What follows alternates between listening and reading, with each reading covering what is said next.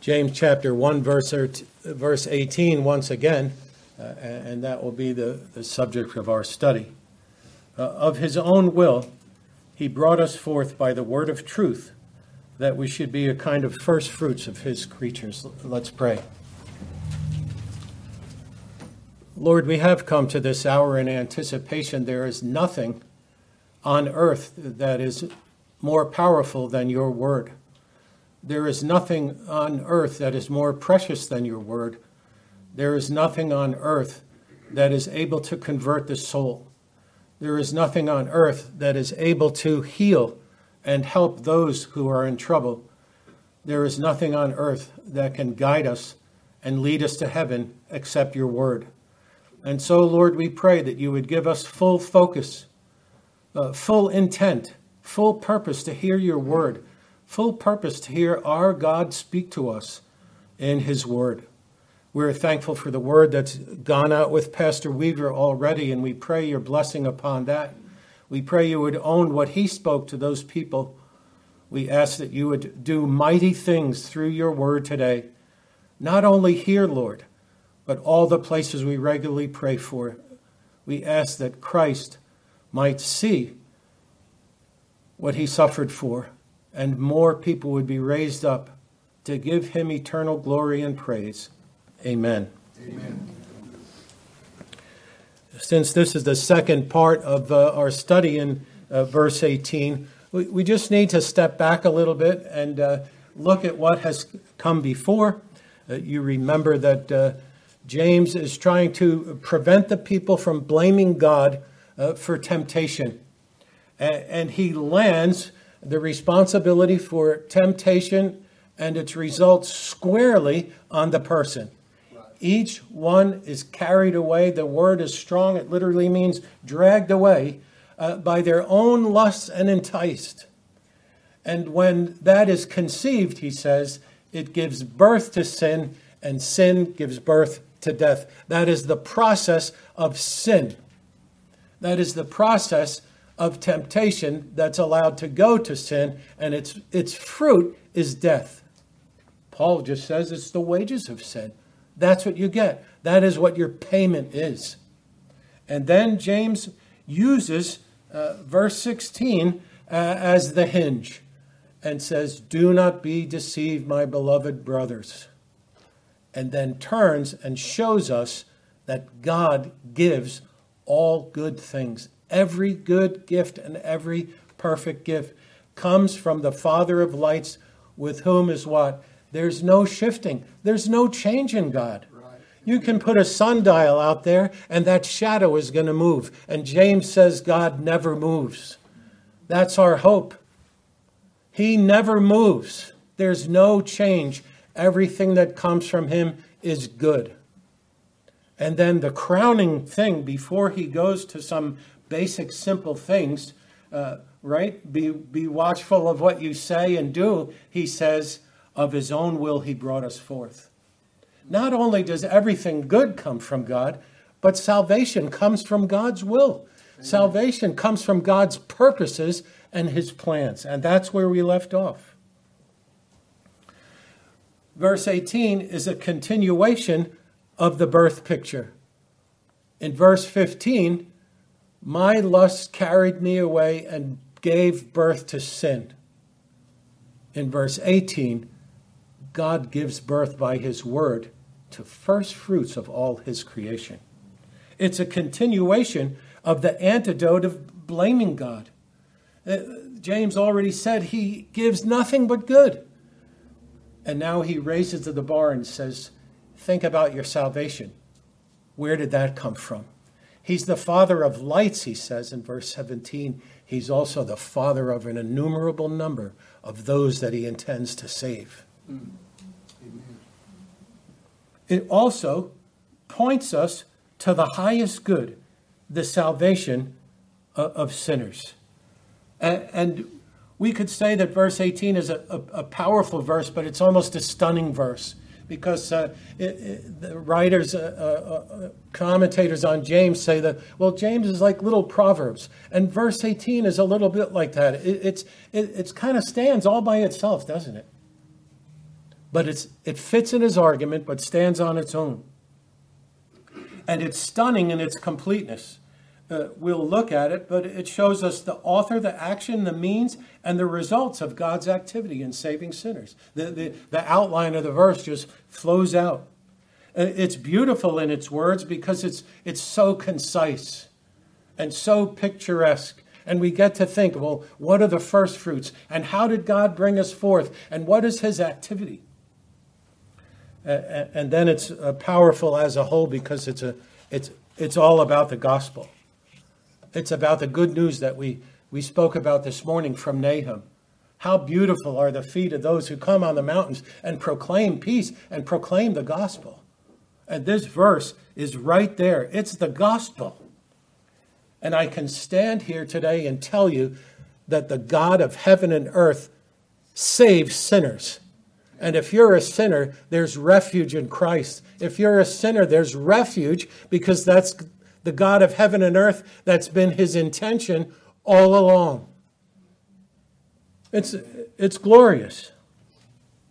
And we, we also studied uh, uh, the author, uh, the action. We, we looked at the instrument and the means. We're, we're going to get to the rest. But uh, uh, the, the word uh, that shows God's intention or shows that he's the author, the New American Standard says in the exercise of his will. It, it's strong, right? You go to exercise, you prepare, you get ready. I'm going to go exercise. Uh, the, the New American Standard brings that out. In the exercise, of, he, he, he stretched forward, he did something. We looked at the example Jesus rejoices in Matthew 11 27. All things have been handed over to me by my Father, and no one knows the Son except the Father, nor does anyone know the Father except the Son, and anyone to whom the Son wills to reveal. Of his own will, he brought us forth, and Jesus says, Here's how the plan works. I know God, God knows me, and I'm come to tell you uh, about the gospel. After he rejoices, he says, Come to me, all those who are heavy laden. Because that's God's plan right from the, from the beginning. We, we looked at uh, a, a translation note. Somebody else said it's according, it's accordance with God's deliberate purpose we have deliberate purposes, and sometimes the deliberate purposes don't work out. Well, I had a deliberate purpose, it didn't work out, but, the, but God's work can never fail, can it? And then we saw the, the meaning of his own will. There was no compulsion, there was no compulsion or necessity for God to do it. Uh, there was no merit in us. Oh, I've got to save these people because they're good. No, it's the opposite. Uh, they're, they're sinners. And uh, God did it because it was his good pleasure. Jesus tells the disciples with, with confidence, it's God's chosen gladly to give you the kingdom. He's, he's chosen out of his own good pleasure to give you the kingdom. Matthew Poole says, out of his mere good pleasure as the original cause, and not moved by any dignity or merit in us. We then looked at the scriptural support uh, that God uh, predestined people. We looked that he, he called and then he justified, and those he justified, and, and those he glorified. And, the, and the, the, the picture is that if you're saved, you're saved to the uttermost, which Paul says later. It's a complete salvation.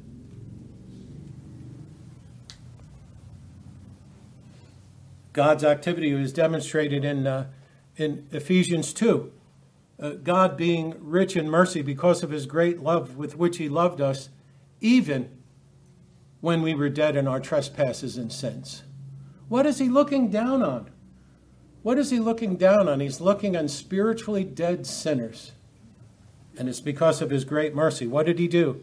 Made us alive together with Christ. By grace you have been saved. That's a little reminder there. Who makes sinners alive and why does he do it? It's because of grace. Yes. It's because of God's mercy and grace. He raised us up with him and seated us with him in the heavenly places in Christ Jesus, and we all end up in the same place, don't we? In glory. called, justified, sanctified, glorified. Where do we end up in Ephesians? We, we end up sitting in, the, in heavenly places with Christ. Everything that happened to Christ happens to us buried, raised, and glorified. Uh, then we talked about his action. He brought us forth. I mentioned it already uh, that uh, uh man brings forth sin, God brings forth the first fruits. And uh, in verse 17, he's called the Father of lights. We took a little time to, to think about that. The Father of lights, the Father of every heavenly body that's out there, uh, every star, every planet, every black hole. And uh, in the Milky Way alone, there's a hundred thousand million stars. And I can't figure out how many that is, and probably neither can you but they call it the Milky Way because it's so dense with stars it looks milky. And God created them. But that's only one galaxy, isn't it? We talked about that. The, the scientists look and they, well, you know, they, oh, scientists are baffled. Oh, you're baffled. Well, you figured everything else out. You won't let creation be taught in schools, but you look at the universe and you're baffled. You look at the ocean and you say, we haven't, we haven't figured out everything that's going on down there. We know how everything else work out, and we won't teach our kids creation, but we're still baffled by stuff. It's just the lie of evolution. Mm-hmm. Every star, hundreds of millions of stars, and we looked at Psalm 147, I believe it was, they all have names. He named them all. Only God could name them all. The offspring of God's deliberate plan we saw is a corporate plan. He's saving a numberless amount. There's numberless stars, and Revelation 7 9 says there's so many saved people that you can't even count.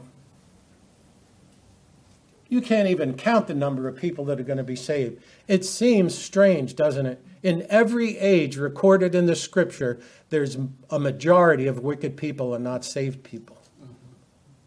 But in that day, in that day, we may have time to react and say there is an awful lot of people up here. There's an awful lot of people that were redeemed. Our purpose is, our, our view is limited, isn't it? We say, oh, American Christianity is terrible. We're in trouble. People don't want to hear the word. People don't do this. People don't do that. Nobody's going to be saved, but we may be surprised because, because God is working. So he made us alive. He's uh, uh, doing this, and it's a corporate plan. Many, many people will be saved. But, but we also looked at the fact that it's, a, it's an individual plan. God brought forth you, God brought forth me. You're here today, if you're a Christian, as a worshiper of God because God worked in your life. Not as a cookie cutter, not as a stamp, but as a personal way that He demonstrated to you that I desire you to be one of my children. It's a corporate way, but it's a personal way, and it's very personal because we all come from different places. You've heard it before. I could tell you stories about myself that would cause the hair in the back of your head to grow up. You uh, go up. You, you know, I sat in federal court with my knees knocking together but that's my personal thing. And God had to do that in order to save me. And some people, go ahead, believe in Jesus. And they say, I don't remember a time when I don't but didn't believe in Jesus. And praise the Lord about that. Bless the Lord that you didn't have to go to federal court. Bless the Lord that there was nothing else that happened. A corporate plan and an individual plan and the imagery of birth we looked at is all over the scriptures. But as many as received the, him, to them he gave the right to become children of God, to those who believe in his name, who were born not of blood, nor the will of the flesh, nor the will of man, but God. Who births Christians? God births them. Yes, he does. I can say, oh, I'm going to get married and I have two or three kids. That's my plan. God's plan is to, to birth Christians. Peter says, Blessed be the God and the Father of the Lord Jesus Christ, who according to his great mercy has caused us to be born again. And God brought the conviction and brought the power of the Holy Spirit, and everything said, You're a sinner, you got to go to Christ. And, and by His grace and mercy, you did. And you said, I need refuge in Christ. And Jesus says, Come on, because you won't be disappointed. There's safety here. And the redemption is so complete, it's as if you were crucified with me, buried with me, baptized, and we're going to be in glory together. A glorious future. And then we looked briefly at the instrument. I think I, I, I think I sped up a little bit. But it's notice the instrument and the means by the word of truth. We looked at it this morning when Nahum said there's peace and good news being published. And, and Paul goes through it in, in Romans chapter 10, and he says, People believe and they confess, but how did that happen? How do you believe on somebody if you haven't heard? And how do you hear unless somebody's sent? And how do you be sent unless God sent you? but it's by the word of truth. They're simple words, aren't they?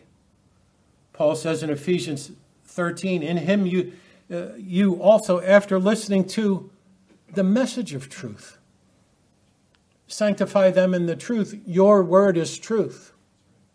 The Holy Spirit starts to tell you the truth about yourself, the truth about your condition, and most of all, the truth about Christ.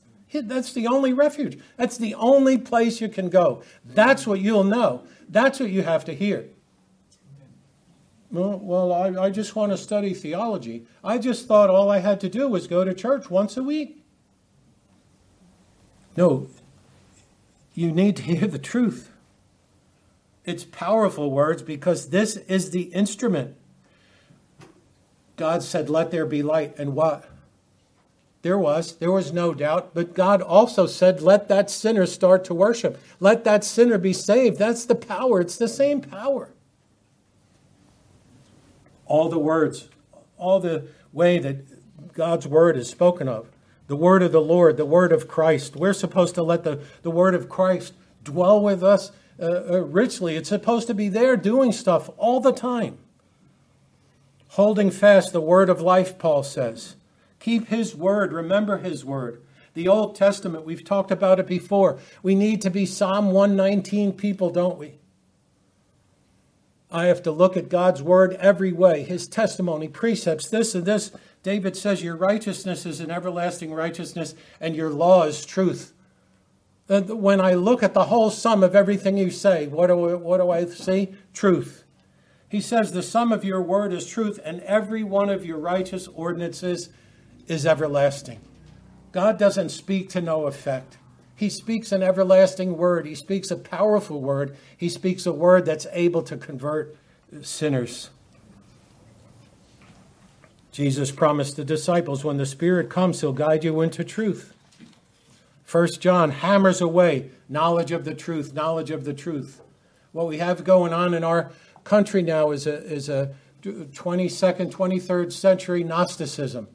People, don't, people aren't people of the word, they're people of their feelings, they're people of their emotions. Oh, I think the Lord's telling me to do this. Well, where did you find it? Where did you get that idea? People go astray from the truth. Remember Acts 17, one of my one of my favorites. Paul just starts preaching to them the truth. And he says, You worship in ignorance, you just have idols.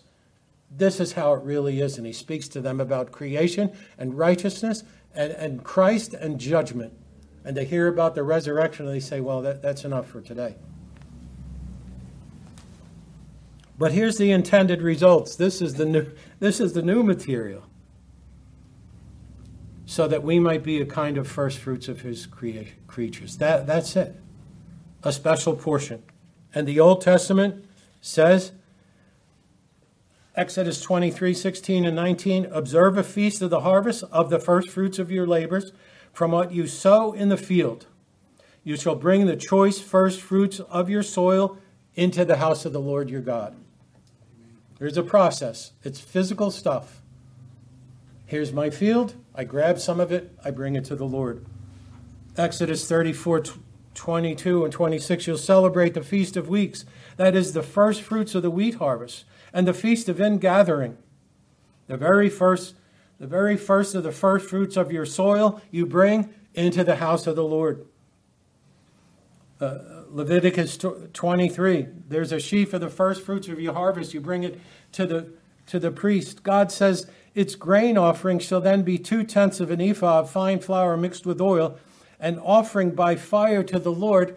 Uh, for what? A, a, soothing aroma. And God says, I, I want to show you how gracious and merciful I am. You can bring me the first fruits and set it on fire, and that soothes me. That, that shows me that, that you uh, are worshiping. The first, first fruits are be, supposed to be holy to the Lord. Uh, Numbers 18, 12, all the best of the fresh oil and the best of the fresh wine and of the grain, the first fruits of those which they gave to the Lord, I give them to you. You shall give him the first fruits of your grain, your new wine, and your oil, and the first shearing of your sheep. Well, I think that's a, I think that point is established, but but look at what we can draw from it. It's a command of the Lord. It's a feast. It's holy to the Lord. It's worship. It's separate from the rest. It's special. It's a remembrance. It's a part of the whole. It's an offering, and it's pleasing to God. We don't have time to go through those, uh, but in the New Testament, there's examples also. And not only this, but we also, having the first fruits of the Spirit, even we ourselves groan. Paul says what God, what God does with you when you're saved is he puts the first fruits of the Spirit in there. And the Spirit starts to turn around and guide you and direct you. It sanctifies you in the truth. It teaches you. It always, I can open my Bible every morning and say, God, send the Spirit, teach me the, your word. But Jesus made the promise. But now Christ has been raised from the dead, the first fruits. We, we, we mentioned it before. Here's the, here's the first person that was raised from the dead, and that's the down payment that guarantees the rest. It's a part of the whole. The closest to James is in Revelation 14 4. These are the ones who have not been defiled with women, for they have kept themselves chaste. These are the ones who follow the Lamb wherever he goes. What a blessed description. These have been purchased from among men as the first fruits to God and the Lamb. And that's us. Purchased. I take a portion of the whole, and this is the first fruits. So in the New Testament, it's the same thing, but it's not my goods. It's not my wheat. It's not my crops. What God purchases are people. The first fruits in James is people, and God does it, but it's the same. It's a part of the whole. It's special. They're separate and they're dedicated to God. They worship. They're in the house of the Lord all the time. Not because they're bringing wheat and, and stuff, because they're there to worship. They're there to say, Bless the Lord, He saved my soul. James 1:18 pictures us as God going out into the world with a purpose to find those who he himself would make a first fruit separate. The Israelite had to go out specifically to his field, find it, and bring it. And that's James' picture, isn't it? God is going to find people to save and bring them in, and they're going to be born into the kingdom. They are going to be the first fruits. This God did so that above all the rest of his creatures, there would be that one special part of the whole, just like the first fruits in the Old Testament. You say, that's amazing. And that's what it is it's amazing grace. Mm-hmm. He didn't have to do it. Remember, he wasn't forced. Nobody told God, you better do something about man's sin. No, he had that planned already from the foundation of the world. John Bengel says, Of all the visible creatures, so many and so great, the faithful are the firstfruits, the chief and noblest part, more holy than the rest, and therefore they're exercised with temptation. You, you say, well, Bengel, you just spoiled the thing. exercised with temptations. But it, it, think about it. Is a wicked person tempted?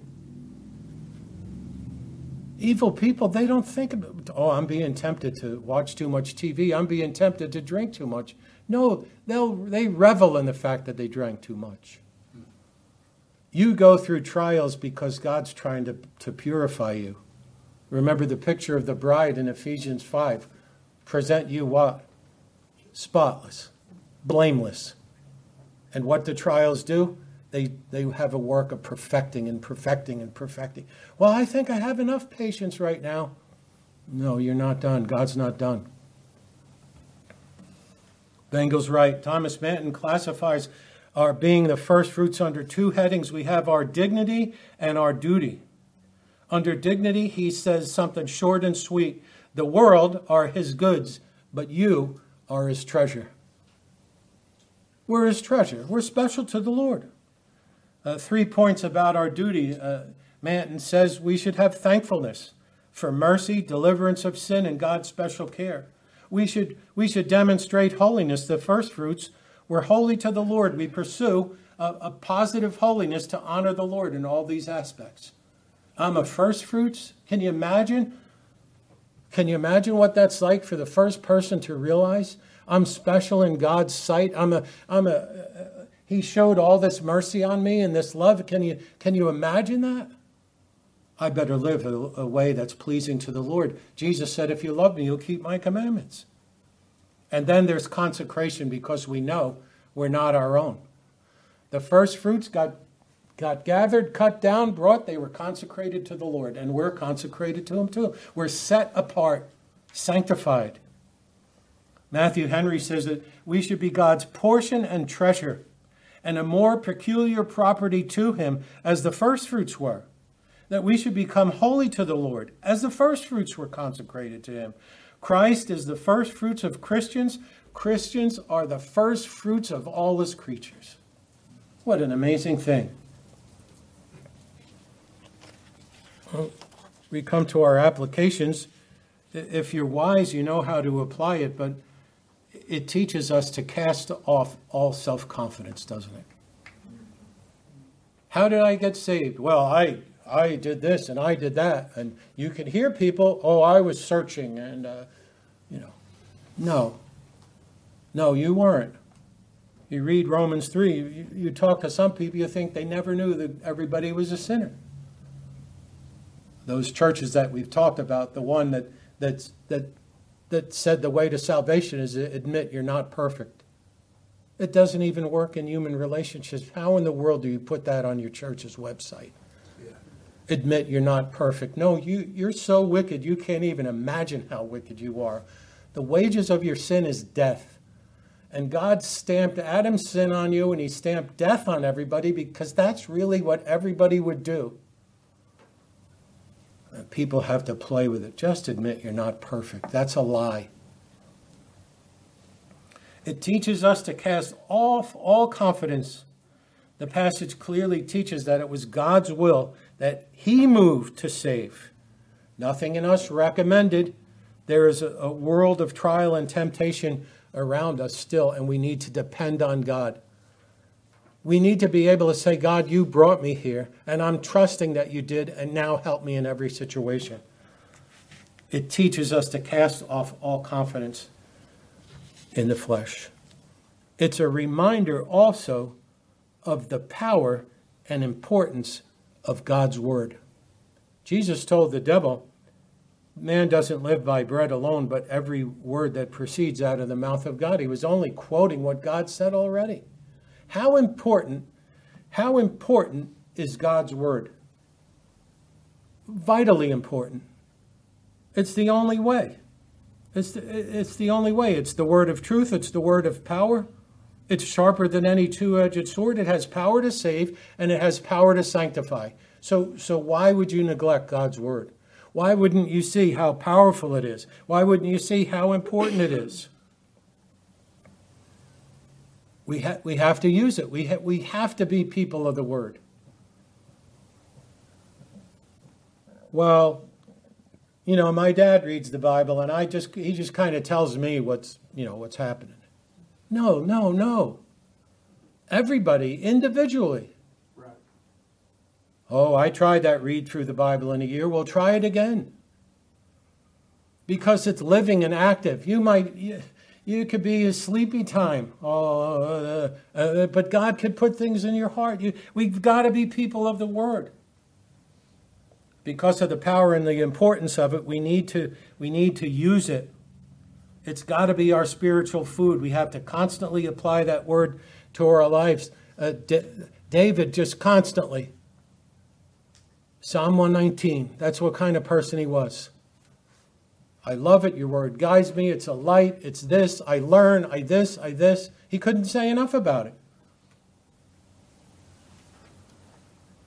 But we also need to deeply appreciate God's word. Uh, many more things might seem uh, uh, more exciting. Well, I'd rather be doing this. But this may not be as important for your soul as the, as the focus on the word. And we need to re- appreciate our uh, Reformed heritage. And what I mean by that is not only the teaching, the doctrine, but that, that, that Reformation focuses on preaching. God hasn't said anything else. Some people say, well, uh, the Lord can use anything. Well, where does he say that? Well, he spoke through a donkey, but that's not his will. That's not what he that's not what that's not what Paul told Timothy. You're a young pastor, wait for a donkey to talk.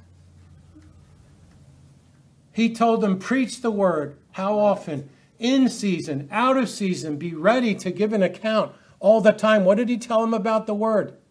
It's breathed out by God. It's profitable for everything that you can imagine in your life. You can't just throw it out there. Well, God can use anything. Well, I understand because somebody called me on the phone and told me that they were saved, and that got me to go to a meeting. But the guy told me about the Ten Commandments at the meeting, and that was it. It was the truth that you've broken them all and God is going to judge you. And since I was just in federal court, I understood what court was all about, and it wasn't pretty. But that's what we need. Now, they depart from it. Oh, good news, folks. We have the Johnson twins. They're going to have some special music. They have to call it special music because it's bankrupt, according, uh, right? We'll have somebody preach. Special music. It's not special. I'd rather hear a sermon. Oh, we're going to have special preaching next week. Oh, there's a thing called special preaching? See, to some people, that that's not what I want. I want the Johnson twins to finish and just say, oh, wasn't that so nice? But it's just emotion, isn't it? It's just experience. When's the next special music? Well, when's the next special sermon? When's the next special time in your devotions that you're going to be deeply affected by God's Word? Thousands and thousands of churches waste time. And somebody can't get up there and, and preach and be like the people on the road to Emmaus and say, Wasn't my heart stirred? Not because of the preacher. You're supposed to see Christ, not me. You're supposed to see God, not me. You're supposed to see the only Savior and hope you have in the whole world, not me.